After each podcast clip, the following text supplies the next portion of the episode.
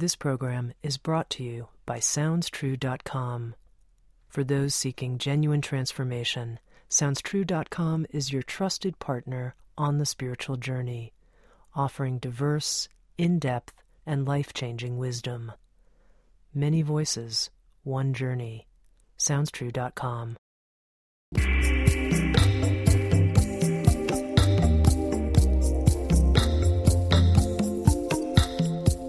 You're listening to Insights at the Edge. Today, my guest is Leslie Kaminoff. Leslie is a yoga educator with more than 30 years' experience in the fields of yoga and breath anatomy. He's the founder of The Breathing Project, a New York City nonprofit dedicated to teaching the principles of individualized, breath centered yoga. Leslie Kaminoff is the co author of Yoga Anatomy and, with Sounds True, a program called Freeing the Breath Health, Relaxation, and Clarity through Better Breathing, where he helps listeners become liberated from dysfunctional breathing patterns and opens them to new levels of health and well being. In this episode of Insights at the Edge, Leslie and I spoke about various misconceptions about better breathing, surrender, and what it might feel like to be breathed. We talked about a breath koan and the power of attending to the exhale and allowing the inhale to take care of itself. Finally, we talked about the relationship between emotions and the breath and what it feels like in the body to take a beautiful breath. Here's my conversation. It's all in the breath with Leslie Kaminoff. Leslie, you're an expert on breathing. And what I'm curious about to begin is somebody comes to you and they say, I know I could have better health if my breathing was better. I feel it. I can sense that I'm tense sometimes, that sometimes my breathing is shallow. I don't have a lot of time to work on this to make any big changes in my life, but help me. What would you suggest?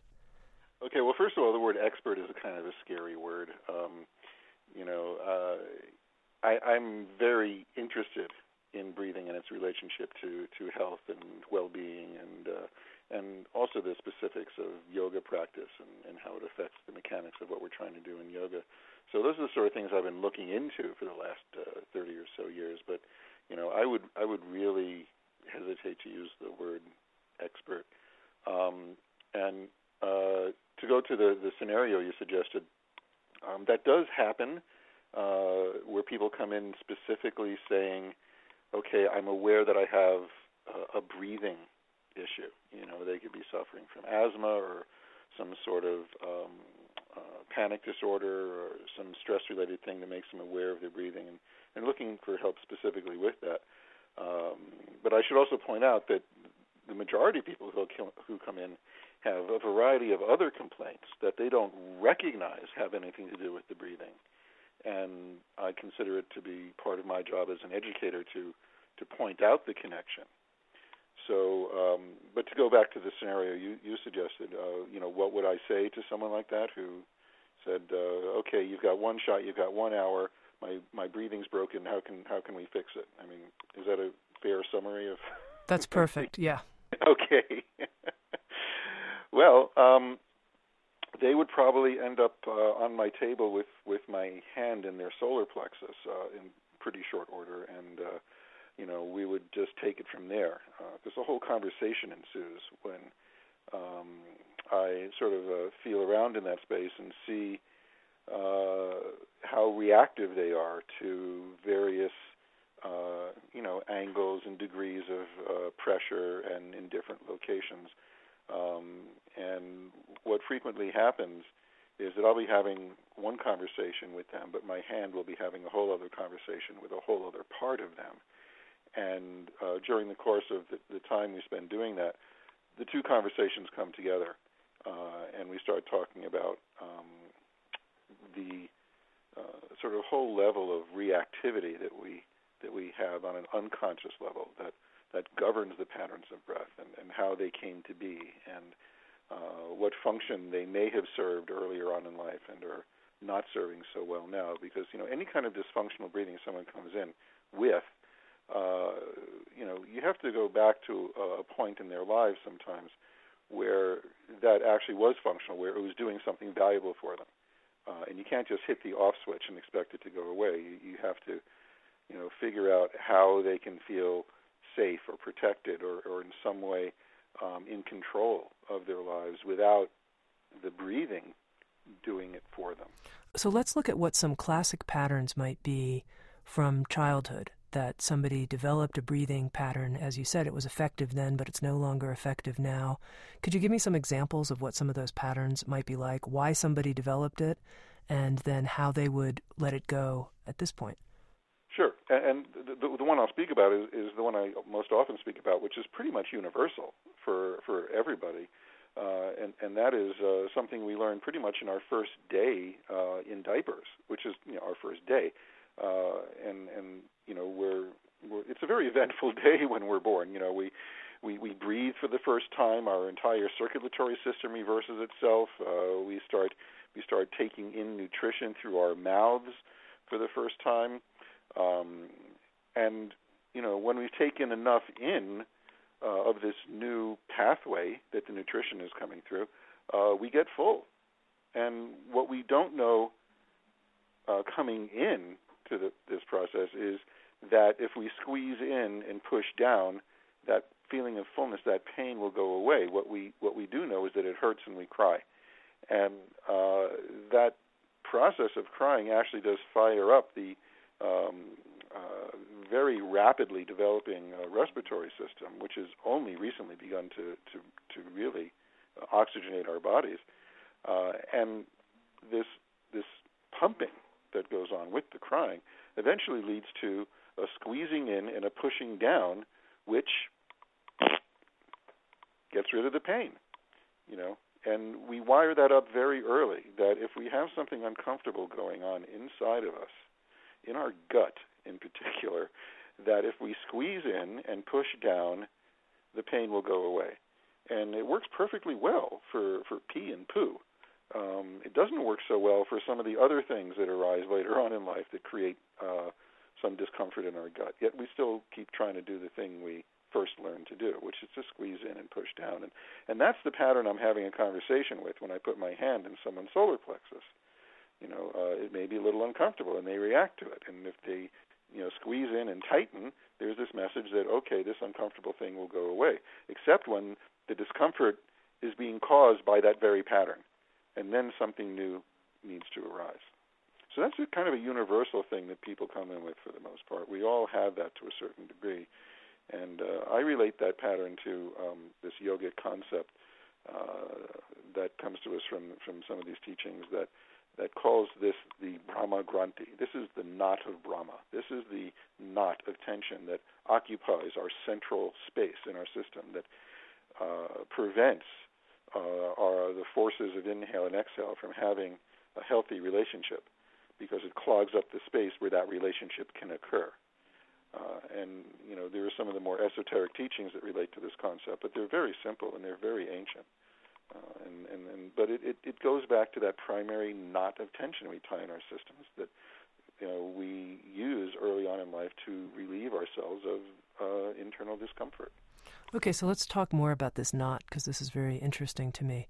Would this knot naturally unravel itself, or does it only unravel itself if we consciously engage in yogic training or breath training? Well, I think there's a variety of ways that people experience this unraveling. You know, one of the great teachings of yoga is that we are multidimensional beings. And uh, anything that affects us on any of our levels can create a, a shift in any of the other levels. Um, I'm not speaking here about the, the famous Panchamaya model that comes to us from the Upanishads that talks about these five dimensions of being, starting with the physical and going to the breath and to the mind and senses and you know the deeper personality and uh, all of that. And uh, so I would say that um, one of the great ways to become aware of the, this tension that we hold is through yoga practice, but it's it is certainly not the the only way. You know, you can have a um, uh, you can read something in a book uh, that you take in on more of a conceptual level that causes you to reassess uh, your fundamental relationship with universe you inhabit. And that can create a profound change in your breathing and in your body and in every system that you have. So uh, there's no uh, set way for it to happen. We just know that, uh, in general, what human growth requires in a spiritual sense. And when I say spirit, I mean it in its original context of having to do with the breath. Uh, most people know that the, the word for spirit, spiritus, really is the same root for respiration, for breath. Um, you know, to, to have this, uh, uh, spiritual unfolding, uh, we need to overcome some of the earlier habits we developed in life that we use uh, for our survival. Um, and we find at some point in our lives that those survival strategies are getting in the way of living fully. And this is the human condition. This is what we all face, and, and that to me is what spiritual growth is. Uh, it doesn't have to be religious or even yogic. Uh, it just it's just what we need to do to live fully. We have to overcome what we originally learned how to do in order to survive. So let's say, Leslie, that I want to take a breath training approach with you to try to unravel this knot in the gut. Because I think a lot of people can relate to that, that they have something in their gut that feels somehow like it's a fist or some kind of clenching that is, in fact, affecting the smooth, free flow of breath. Or it's their second brain trying to talk to them, and they've, you know, been systematically uh, trying not to listen their whole lives. You know, you ever have a gut level instinct you ignored, and, and later on find out you wish you hadn't? Yes. So, so, you know, it's not necessarily about getting rid of something that's there. It's not that there's something there that needs to be eliminated. That's the that's the illusion, really. Because originally there was. There was a big load of poo, you know, uh, and when you get rid of it, you feel better. It, it, so it's not a thing. The Brahma, the knot, the Brahma Granthi isn't a thing.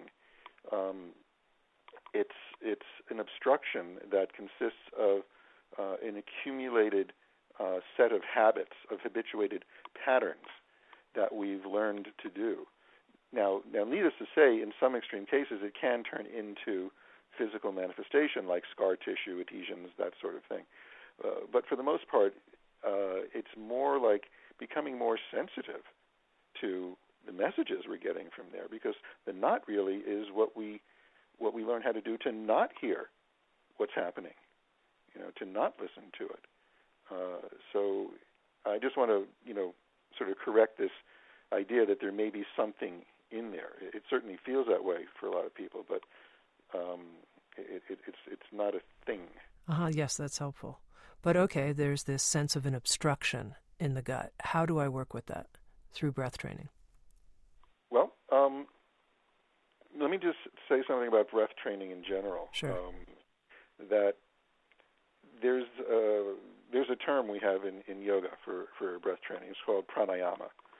Um, and uh, it's commonly translated as uh, breath control because uh, it seems obvious that it divides very neatly into two words prana, which means something like breath or life force, and yama, which most people are familiar with as the first step of Raja Yoga, which means a, a restraint or a control. The yamas are the things that you don't do. You know, you don't harm, you don't steal, you don't covet, things like that. Um, but uh, from my teaching tradition, that of my teacher, uh, Desikachar, and his father, Krishnamacharya, um, uh, Krishnamacharya was, was uh, among other things, uh, you know, a grammarian and um, a scholar uh, of a very high order.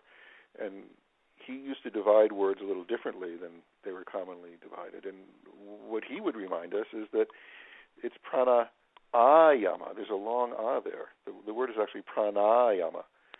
And ayama is the opposite of yama. In Sanskrit, when you put a in front of a term, it reverses its meaning. So yama is something like restraint or control, ayama is something like removing constraints or extending or lengthening or opening or unobstructing rather than controlling. So uh, both views are necessary for what we call breath training. I think we tend to overdo the control side, though, um, because you know that's the obvious thing. the obvious thing we're working with when we learn to do yoga or breathing exercises or anything else that involves conscious breath training is we we start getting a little more control over our breathing. But that's only half the picture. You know, our breathing is is voluntary to be sure, but the amount of voluntary control we have over our breath is quite limited. It's also an involuntary action, and thank goodness it is. Otherwise, you'd fall asleep and you'd suffocate. You know, so to have a relationship with the the aspect of our breathing over which we do not have control is, in my view, the most important aspect of, of what I help people uh, do.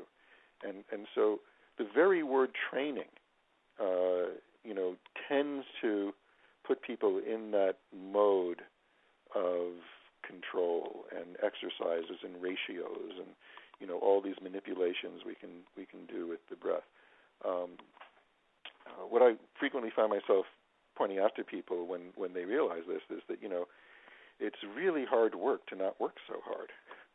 You know, once you start unconstraining the breath and realizing all the control you've already been imposing on it, it takes a lot of focus. It takes a lot of attention to what you're doing to not do that.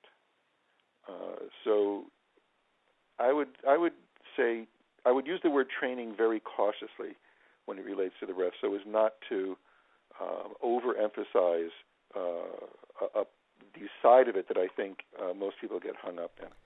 Okay, now I'm very interested in what a beautiful full breath that really changes the shape. You would say to somebody on the table, "Oh, what a beautiful breath." What am I seeing when I say Yeah, how does their abdominal cavity appear? What's the movement like and what's the thoracic cavity appear? What's well, the, the abdominal thoracic cavities don't even show up as separate cavities in a released breath because it's it seems to be happening everywhere at once. Um, it's it's very three dimensional. The diaphragm is a very three dimensional muscle, and its action on changing the shape of both cavities is very three dimensional. Um, you know, you, you know it when you see it, and and you and you know it when you feel it, because it feels very different. It feels like you're getting, and it looks like the person is getting, an enormously greater uh, quality of shape change with tremendously less effort. You know, uh, it feels like you're working one tenth as hard to get ten times more breath. That's the experience uh, of the person feeling it, and that's what it looks like when you're seeing it. Um, and it really, you know, it, the, the assumption here is the person is lying, you know, supine on my table, uh, but this can happen in any position. Um, you know, because gravity and and the shape of your body will affect, of course, the relationship of the cavities and and the pattern of shape change. There's no one right way to breathe or one pattern you want to be seeing, but it's a quality, really, that uh, is is is vastly different. Um, it's less labored. Uh, there's obviously less energy being expended. Uh, there's less extraneous muscle contraction around the neck uh, or the shoulders or the chest. Um, the sound of it is different. It feels like the pathway through which the breath is moving has become un- become unobstructed uh, and less controlled. Uh, and if there's a corresponding shift in um, uh, uh skin uh, color and um, you know the, the, the person's um, uh, facial expression will change. it's almost like sometimes when people lie down on the table, it looks like their body's lying down, but their breath is still standing up. So the best way I can describe it is it looks like all of them has finally become horizontal. Um, uh, so those are some of the descriptors I would I would say for for that shift. Now, as people are listening, I want to make sure that they're tracking with you about what this breath might be like where you don't even feel anymore the distinction between the abdominal cavity and the thoracic cavity. So, can you help us a little bit understand, first of all, how would you recommend someone tuning into what you're describing here? For some people, uh, certain visualizations are very useful. You know, uh, even uh, just visualizing a sphere in your mind, a three-dimensional spherical uh, image, uh, can free you up from certain breathing patterns. It can free you up from, from certain thought patterns. Now, what do you mean by that? I'm visualizing my belly as a three dimensional sphere? No, even no, just visualizing a sphere. Just see it hanging in front of your, you know, close your eyes and see it hanging in front of your your head in space, okay, and make it uh, very real. Let it be any color you want it to be. Let it be a little translucent, you know, so you can see all the surfaces at once. In other words, you can see the back of it through the front, you know, so it's like a bubble or a balloon or something like that. And then how big is it? Yeah, as big as you want it to be. I don't care. Okay. As long as it's an image of a three-dimensional spherical object, and you can see it as a sphere, not just a flat circle, but a sphere, and and then just picture it growing bigger and smaller. That's all you have to do. Okay. Now, eventually, what you'll notice is that, that you you have a, a tendency to want to make that rhythm of the sphere changing shape coincide with your own breath. And sometimes people feel that their body is the sphere, or the sphere enters their body, or their body enters the sphere. We're very open-ended with these with these things. We, you know, we try to let the visualization go wherever it wants to go, so long as you have the elements of number one, a three-dimensional sphere being visualized, and that it's changing its shape in the rhythm of the breath. And the reason this works is that it shifts your hemispheric dominance from your left brain towards your right hemisphere. You know, whenever we're doing, you know, manipulation of the breath, like that counting with a ratio or whatever, you know, it's a very sequential, uh, it's a time sequence thing. This, then this, then this. Also, these methods of, you know, controlling the shape change, like inhaling in such a way that you feel an expansion from the top towards the bottom of your system, or making the exhale a contraction from the bottom towards the top. It's kind of a linear, sequential thing, which is very, very useful. And we tend to use our left hemisphere to manage these sorts of, of things. It also, you know, is the language side of the brain. So when we're getting an instruction and, and hearing it verbally and interpreting it in our body, that's that's all left brain activity. Um, now, when you visualize something, in three dimensions. Okay, you can't micromanage that. That's not a sequential thing. You have to grasp it as a whole. That's what your other hemisphere does. That's what your right hemisphere does, and uh, that's why we. I try to make uh, certain that we don't get too left brainy with people. That we spend uh, a significant amount of time getting them to shift into that uh, realm, into that hemisphere, where a three dimensional whole can be grasped uh, in its completeness all at once. And that that mode of functioning gets related to the breathing as well. Because the diaphragm is a muscle that creates three dimensional shape change in both cavities. And, and that's the key to understanding uh, the process by which we can free all the restricting forces that that restrict those dimensions. You know, the belly breath that people teach and call it diaphragmatic breathing. It's just one dimension of the breath. You know, it's just one dimension of shape change in in your cavities. It's it's the, basically it's the thoracic cavity getting bigger from top to bottom. You know, but what about the width from side to side? What about the depth from front to back? It seems, Leslie, that in your work you're referring, as we're talking, to various misconceptions out there whether it's the yoga world or the way that people approach teaching diaphragmatic breathing. And I'm wondering, just because uh, you know our listeners may not know the misconceptions you're pointing to, if you would summarize what you think are the key misconceptions in the way people are taught to relate to the breath. Yeah, key misconception number one is that there's a right way to do it, uh, which is why I never use the term proper breathing or correct breathing um, there are certainly techniques that can be taught and learned that have a proper way of being executed. Okay, it's important not to confuse the two concepts. There is a proper way to do certain techniques, and that's what we coach people to do. But I'll come back to that in a moment. But it, it's very misleading to give someone the impression, whether implicitly or explicitly, that this technique they're learning is the right way to breathe. This is now the proper way for you to be breathing, and you should be doing it all the time. That's absurd. There is that, that, that, that's an impossibility. You know, um, because you know we we we do different things with our body all the time. We're in different positions, and you know, here I am. I'm sitting in a chair with my feet up, and I'm talking to you, and I'm holding the phone with one hand. I'm, I'm actually gesticulating with my other hand. Okay, these are all breath movements. These are body movements.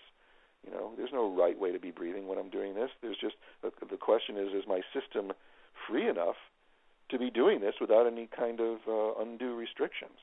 So, getting it right is a, a mode of thinking and functioning we're always having to pull people out of because yoga and, and the things that we teach, it, it's not about getting it right. It's about being free. You know, and those are two distinctly different goals.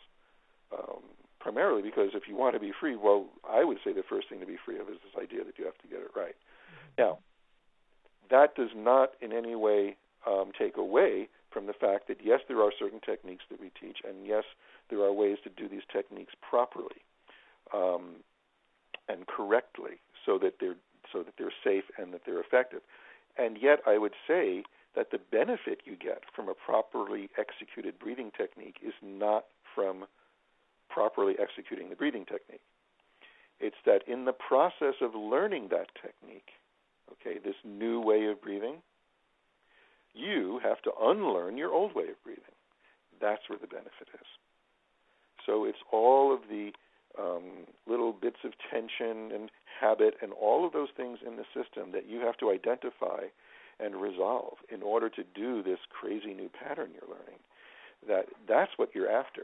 You're after that because once you learn this new pattern, this new technique, and you're able to do it properly, you know, then you know it's pretty much served its purpose. That's not the right way to breathe you know, and you, what you want to guard against is that becoming a new habit that you have to get out of at some. And and so one of these habits, and this would be the second misconception. The first one is that there's a right way to breathe, is that the that the proper way of breathing is belly breathing. That the diaphragmatic breath is this bulging of the upper belly. That now, uh, when you're referring to the upper belly, what part of the belly? I want to make sure that we all know what you're talking about here. Well, uh, let's just say from the base of your rib cage to the top of your navel. Okay, and I would say the lower belly would be below the navel. Right. Okay, so you're saying that there are some schools that teach that the proper kind of breathing is breathing from the upper half of your belly. Breathing, breathing into the belly, and I wouldn't say some. I would say most. Okay. Because that's the that's the way the action of the diaphragm is understood uh, in most, not just yoga schools, but most people who teach breathing, whether it's voice teacher or acting or martial arts or whatever. There's this idea that when the diaphragm contracts, it is shoving downwards on your the viscera, the abdominal viscera in your upper abdominal cavity, and causing them to bulge forward. Um, most people who teach this don't suffer from the misconception that it's filling with air, that that's why your belly is bulging. In fact, they don't even say bulging, they say expanding, which in itself is a misconception because the abdominal cavity doesn't actually expand in the process of breathing because it doesn't change volume. It's like a water balloon. Um, so it bulges, but that's, you know, the detail. Um, a lot of people, though, uh, without, you know, being corrected, do think that the reason their belly is bulging is because there's air going in there. And it certainly isn't. It's going into and out of your lungs. It's, this is a, a pressure that's exerted on your abdominal cavity by the diaphragm, which can cause this particular type of shape change that is called belly breathing, which is equated with diaphragmatic breathing. One of the things that we uh, are demonstrating and teaching people is that the diaphragm is fully capable of moving the rib cage also. That, yes, it can create a downward bulging pressure on the upper abdominal cavity, but it can also create a lifting, opening action at the base of the rib cage, which creates chest movement. Now, a lot of people are told that chest movement is not diaphragmatic breathing, that it's some other muscles that are moving the chest. And this creates a very damaging uh, misconception and a dichotomy between um, uh, belly breathing, which is equated with the action of the diaphragm, and chest breathing, which is, you know, people are told is something else, and it's not good. Diaphragmatic breathing is good, which means belly breathing is good chest breathing is not diaphragmatic, which is bad, which means chest breathing is bad. And it, it, this this is kind of a damaging sort of syllogism that gets promoted in the breath training world that we've been doing our best to uh, to torpedo over the last several decades. And in your view, can you tell me what the healthy or freeing relationship to the diaphragm is? Recognizing its uh, three dimensional potential and uh, making the most of it and getting the hell out of its way. But, you know, you're not going to get me to tell you what proper breathing looks like. Mm-hmm. Now, this idea of getting out of its way in the program, Freeing the Breath, there's a very interesting line that I want to repeat here. I thought this is kind of like the breath koan in a sense. So here's the line Is it possible to observe your breath and not control it? Mm-hmm. And I'm wondering if you can explain this and, and how somebody might work with that idea. Is it possible to observe your breath and not control it? Yeah. First of all, it is. And second of all, it's very difficult. so, um, want me to explain it and then talk yeah. about how to work with that? Yeah.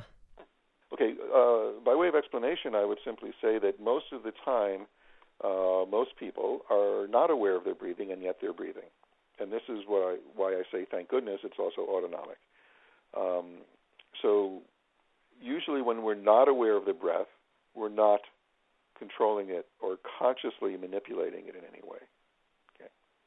When we are aware of the breathing, it's because something is happening that requires our attention and our control over the breathing. Like, for example, there's a bad smell in the room, and you don't want to inhale so deeply because something stinks.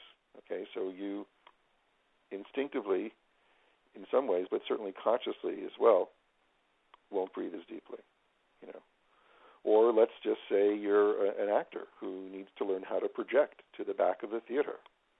You know, you need to take control over your breathing mechanism and work out the relationship between those cavities and between your vocal cords and your head spaces and all of that in such a way that you can do that thing. But that takes some conscious training and manipulation and and control. So what I'm saying is, generally speaking, when we're not aware of the breath, we're not controlling it, and when we are aware of the breath, we are controlling it. What almost never happens is becoming aware of the breath and uh, attempting not to control it. Uh, and that's what happens in this sort of meditative, uh, contemplative state um, that I would call a, a, a swadhyaya. Uh, swadhyaya is a term we get from um, from yoga, particularly from Patanjali, who, who uh, compiled the Yoga Sutras, as this idea that uh, the swa, the self, uh, can be gotten next to. Adhyaya means to get next to. So swadhyaya means to get next to oneself. It's about self-study. It's about introspection, and it's one of the fundamental legs of the three legs. There's this tripod uh, of that supports yoga practice uh, in the Yoga Sutra, and this is one of the legs. Um, the other is about control. It's about the things that we can take some control over. It's called tapas, uh, about changing habits, changing habitual ways of operating. Uh, the third leg is uh, about the things that we don't control. It's about that which is beyond us, uh, beyond our ability to control, beyond uh, our own individual um, uh, volition. It's called Ishvara Pranidhana. So I consider the breath to be, to be the ultimate teacher of these principles because, as I said, it's both voluntary and autonomic. And uh, this awareness, this swadhyaya, if you will, is uh, what we need to employ to um, understand this and to have the proper attitude towards towards both, towards that which we can control and that which we which we cannot. So that's all of that is packed into that little, you know, koan uh, of can you be aware of your breath and not control it. Or another way to phrase it is you know, are you in are you in control of your tendency to want to control your breathing, or is your control out of control? It's it's a mind fuck. There's no way around it. And but that's what a koan is, you know. And eventually, uh, the the whole process shuts down your brain, and something else starts happening. Okay, so I'm going to take our conversation to a, a slightly less technical arena. Let's say I find myself it doesn't get it doesn't get more technical than mind fuckery. That's true. Leslie. Thank There's you. nowhere we can go from there. except- Exactly. We're going down. Let's say I find myself in a situation where I clearly feel like I'm breathing in a rapid and shallow way. You know, something. you don't want to. Be. And I don't want to be. I want to be more calm and more balanced and more centered. What would you suggest in that sort of situation? Okay, there's two things. What you can suggest to somebody when they're in the midst of a kind of a panic attack is very different from what you would suggest to that person when they're not and you're trying to help them not have them. You know?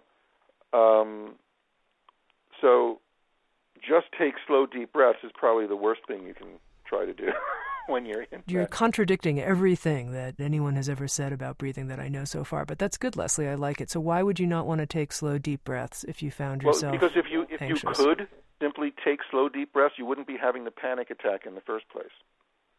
All right. Uh, the the assumption there is that it- if it is an attack and it is something that is you know disturbing, um, that the pattern has gotten beyond your ability to control it. If you had the ability to control it, you would simply stop it and take slow, deep breaths. You know, um, the more control you try to seize over that situation, probably the tighter you're going to get, and and the more uh, the the pattern is going to to uh, be rooted in place. Um, what I what I would say is, you know, at that point, what you need to do is stop trying to take more air into your body. It's totally counterintuitive. Stop trying to breathe deeply. Exhale, blow it out, and hold out for as long as you can. And then relax on the inhale. That's basically it. Blow it out and hold for a moment if you can. It's going to be very difficult because everything in your system is screaming for more oxygen. And we equate inhaling with getting more oxygen. But what's probably actually happened at that point is that you have too much oxygen in your bloodstream already. You're hyperventilated. The problem is the oxygen's not getting out of your bloodstream into your body's tissues, particularly your brain, because you have blown off too much CO2. You have released too much carbon dioxide from your system. And it's the CO2 that allows the oxygen to be transported via the hemoglobin into your body's tissues. So what you want to do is exhale, hold. Okay? During that hold, your body is going to start building back up its reserves of carbon dioxide. And you're going to feel less suffocated. It's completely counterintuitive. To get more oxygen delivered to your body's tissues by exhaling and holding out rather than trying to inhale, inhale, inhale. Um, so now again, this is something that people are going to be more able to practice and understand when they're not in the midst of having a panic attack. you know, um, and and yet if if I encountered someone who's having it, that that was the that would be the advice I would give them. Just exhale, exhale, exhale, exhale. You know, stop struggling to inhale. And Mhm. when you take care of the exhale, the inhale takes care of itself. That's one of the sort of aphorisms that that we work with with you know with the breathing. hmm That's interesting. When you take care of the exhale, the inhale takes care of itself. That's interesting. In Most- other words, make the space in your body. The universe will fill it. It always does. It always will. You know, someone that has a chronic breathing disorder um, does not live in that universe. They live in the universe of, I need to take this next breath because it's not there for me, and it's my effort. It's my inhale that's filling me up. You know, but that's actually not true. Okay, the energy that gets the breath into your body is not in your body at all. Okay, it's outside of your body. It's the atmospheric pressure. It's the weight of the air molecules that we live inside of, which is pretty heavy. It's 14.7 pounds per square inch at sea level. And those molecules want to push their way into your body. All you need to do is make the space. So, you know, that's what that remember I said earlier, sometimes, you know, just hearing a concept can shift your whole perspective, including your body and your breath.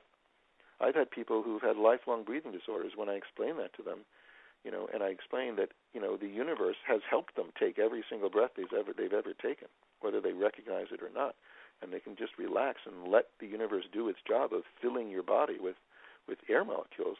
Uh, you know, you'll have a lot uh, less of a struggle, and you can just see something shift, and they relax, and they finally, for the first time, maybe, are trusting that the breath is going to be there for them.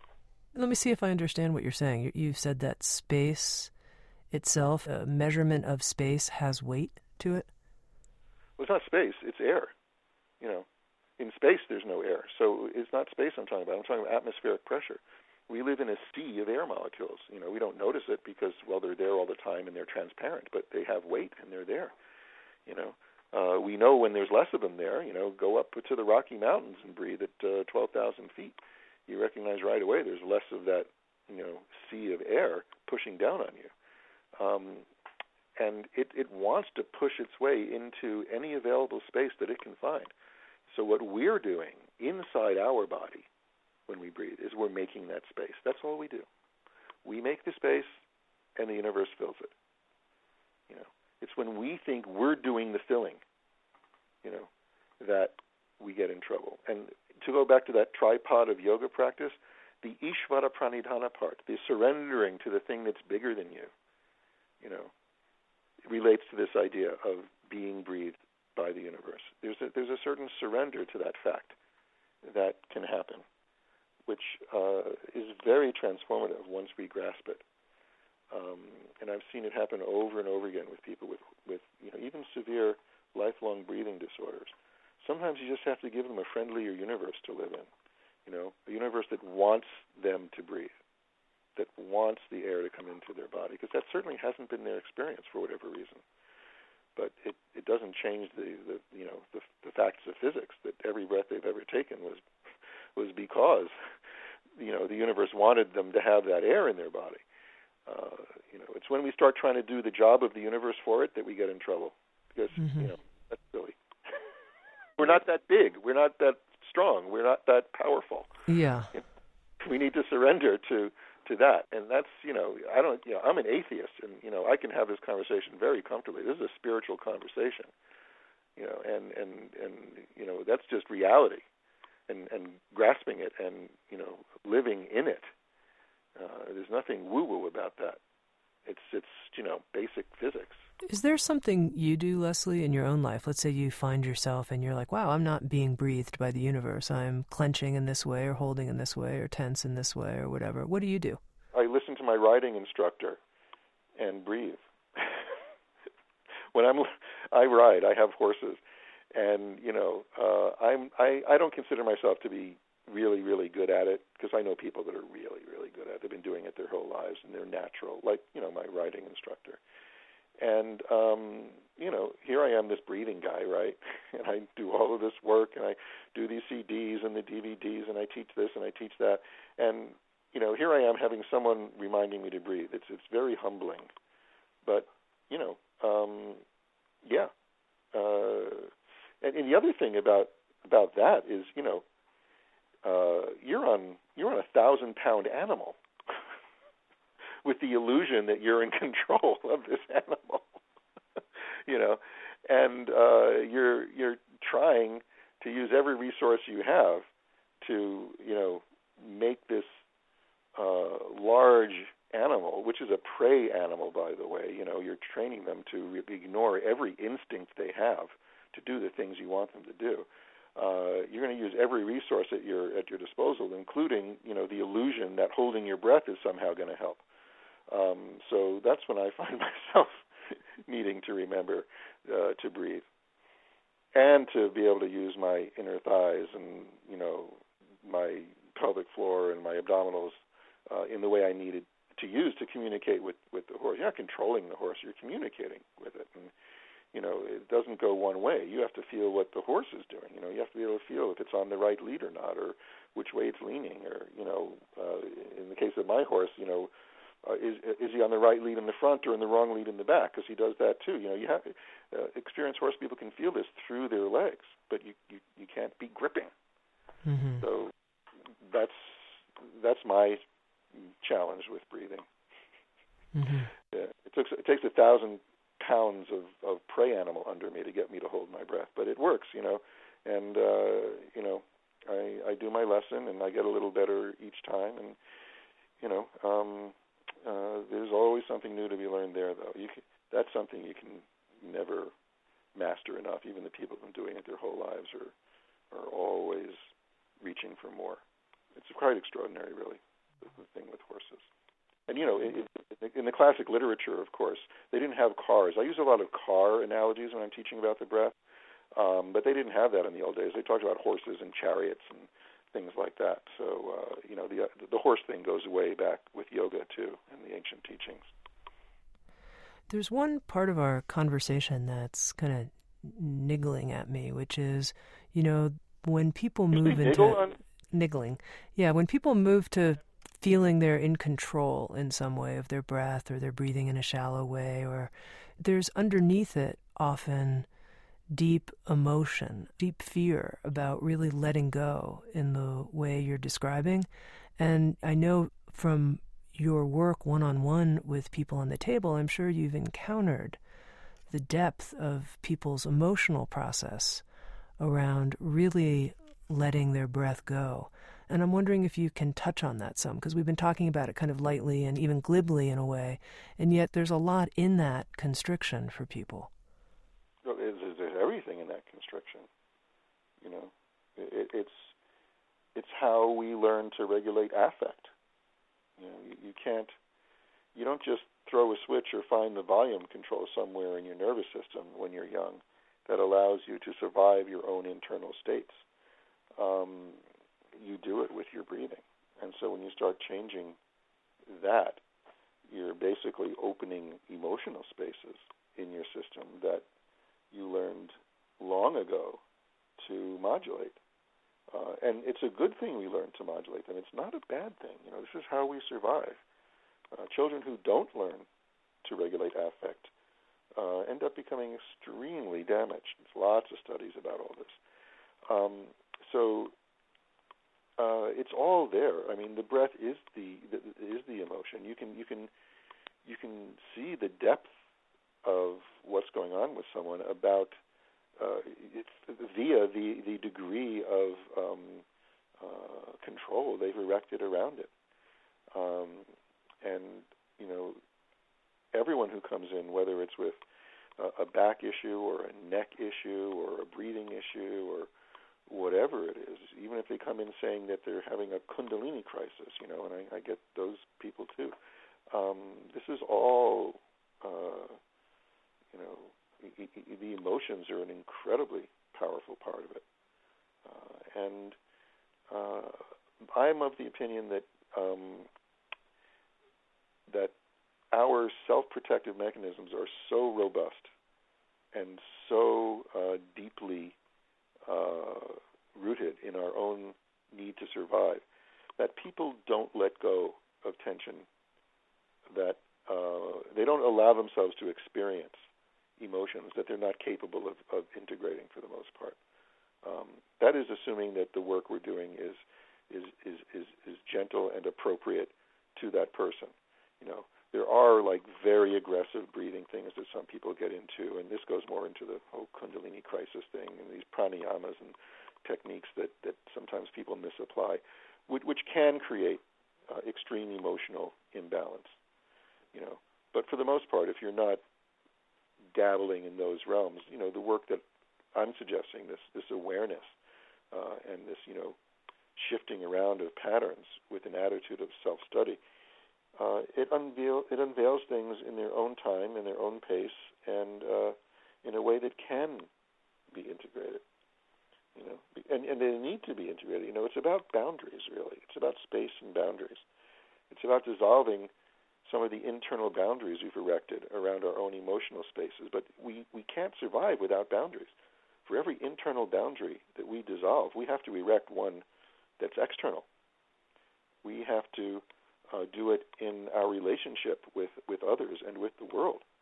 You know, um, for every for every no that we stop saying inside ourselves to our own emotions, there's a no that we have to be willing to say outside to other people because now all of a sudden we're we're vulnerable and we're sensitive to the effects that other people have on us and our relationships have, and and we need to create that protection, you know, out in the world, uh, which is what an adult can do. Is certainly what not what a child can do. The, the children can only erect the internal boundaries, you know, um, and so you know, it is not about dissolving all boundaries. It's about having them live in the right place so that we can function more freely. That's very, very interesting, Leslie. I have to say, I've never heard anybody say that, that when we would dissolve internal boundaries, we need to erect external ones. I've never heard anyone say that. Well, it's just a, it's just again, it's simple physics. You know, we need boundaries in order to survive. We just need adults need adult boundaries. they need to, you know, um, sort of replace the internal ones that that uh, they erected as children uh, with more adult ones. You know, I mean, think about the the early relationships we have. You know, uh, with with members of, you know, well, say opposite sex, with people we're attracted to. You know, um, and you know, eventually realize that that certain traits that made them attractive uh, probably are, are uh, traits that uh, people had that we grew up with. You know, in other words, you end up replicating your um, family dynamics in these other uh, relationships. And, and the reason for that is quite simple, you know, that we already have the defense mechanisms in place that can deal with them. These people are familiar for that reason, you know. Um, and eventually we catch on and we learn to start saying no to certain types of people, okay, because we don't like how we feel inside when we're around them, because it reminds us of uh, whatever we had to do uh, when we were young, faced with similar sorts of um, relationships. You know, and I'm not even I'm not going off the assumption that everyone's upbringing was in a dysfunctional uh, household. You know, it's just that we're very very sensitive when we're young. You know, uh, I often say you know it doesn't matter if you were raised by Ozzie and Harriet or Ozzy Osbourne. You know, you're gonna you're gonna have a hard time growing up because you're sensitive and and you learn to create these these boundaries, and you have to uh, at a certain point identify that, recognize it, and uh, replace them with something more functional. To this new agey thing where it's all about having no boundaries and you know opening to everything. You know that's just a recipe for uh, insanity. Now, just a, a, couple of final questions for you. We talked previously about the misconceptions that there are about how to free the breath. How is it that so many people out there have it wrong but you, Leslie Kaminoff, and the people you're training have it right. What's going on with that? I'm smarter than everyone else in the world. No, um, actually, I don't think everyone has it wrong. There are some people who do wonderful work who really do understand this, and I happen to know a few of them, people who I consider friends and colleagues. Um, uh, and and and some of the deeper teachings from the spiritual traditions uh, speak of this uh, very beautifully and poetically and symbolically, you know, not necessarily explicitly in a way that you would understand upon first uh, hearing or reading. Um, uh, well, there's there's two parts to your question. You know, why is there so much misconception, and how did how did I come to understand it the way I do? Yeah. Um, I think there's a lot of misconception because the particularly when it comes to breathing, the deepest principles that govern it are um, really counterintuitive. Uh, and the reason for that goes back to what I was saying earlier about this idea that the universe fills us, you know, and that's really where the energy that that gets the breath into our body is coming from. It's coming from outside of us. You know, we think it's something we're doing. You know, um, like it, I have a thing on my desk here, okay, and I want to move this thing from here to here, from from the left side of the desk to the right side of the desk. It's perfectly obvious you know how to get that to happen. You know, I see it, I reach over, I grab it, and I move it. You know, um, and that's how we're accustomed to getting things accomplished. You know, you exert some energy, uh, you know, and you do it. If it's a hard thing, then you exert more energy, and you get it done. The harder the thing, the more energy you exert to get it done, and that's basically what we've learned.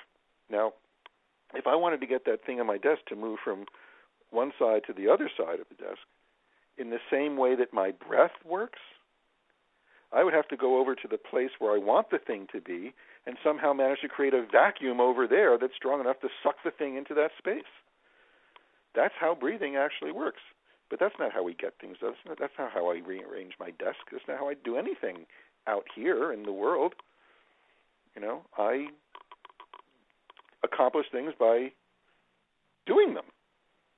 But when you use that way of accomplishing things on your breathing if you try to apply that to your breathing, you get in your own way and you end up fouling yourself up. And so this is a very counterintuitive um, situation when it comes to breathing. Uh, and yet, a lot of people uh, don't grasp that because it is counterintuitive. Uh, even though, you know, again, in the literature, the esoteric literature, and uh, the spiritual teachings that have come to us, they all point to this idea. You know, this idea of, of doing through non-doing. You know, and getting out of your own way. Uh, I just have been trying to make it explicit uh, based on these simple anatomical principles of breathing. And this goes to the second part of the question.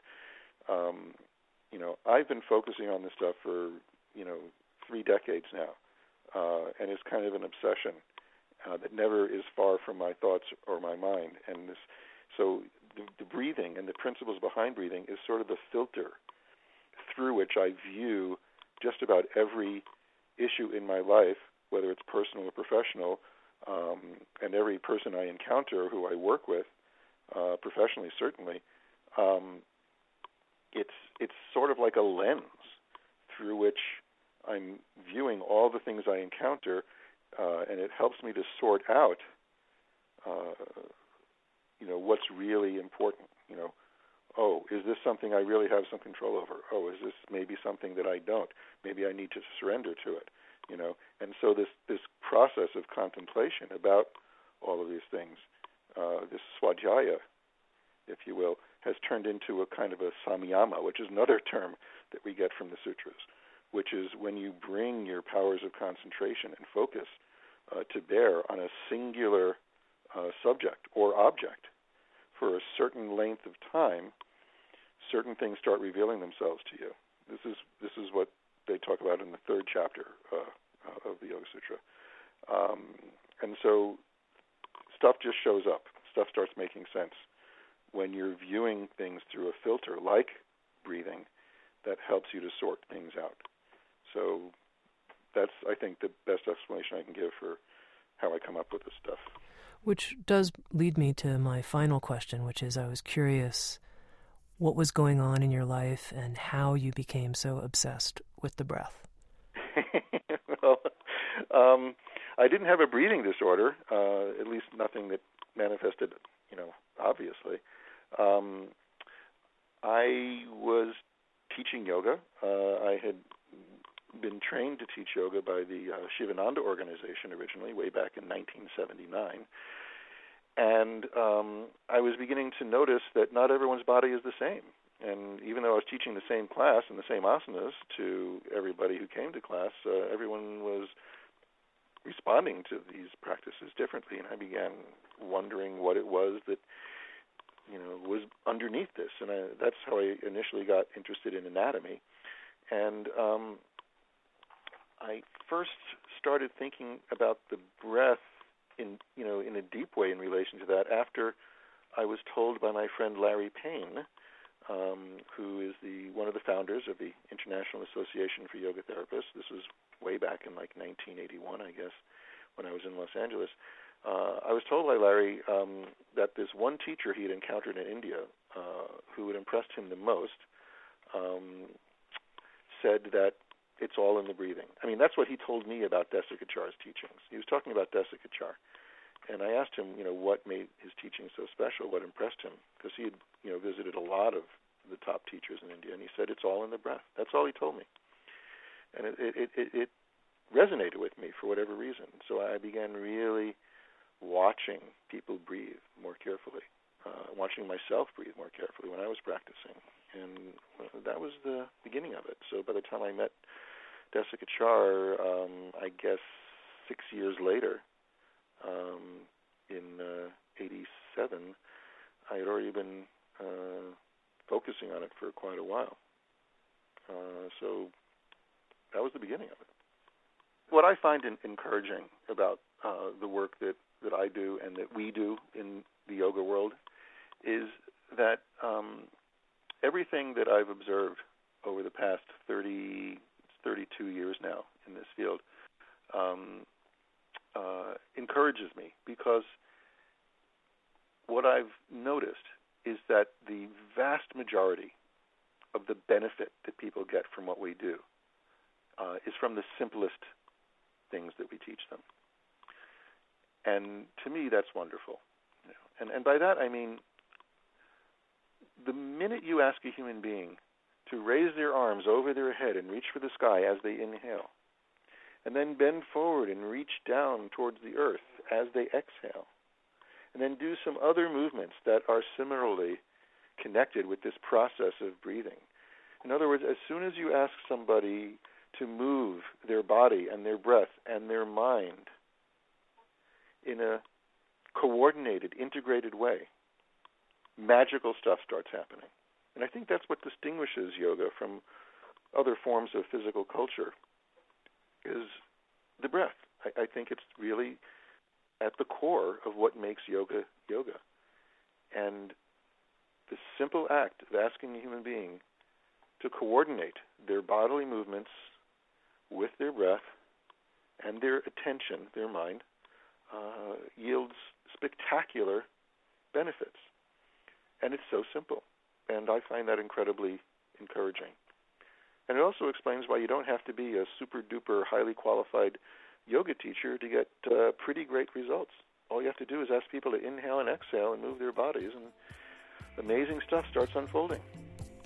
Wonderful. It's all in the breath. I've been talking with Leslie Kaminoff. He's created a new two session audio program from Sounds True called Freeing the Breath Health, Relaxation, and Clarity through Better Breathing. He's not an expert, but he sure does love the breath. Leslie, thank you so much. thank you. It's been a lot of fun. I appreciate it. SoundsTrue.com. Many voices, one journey. Thanks for listening.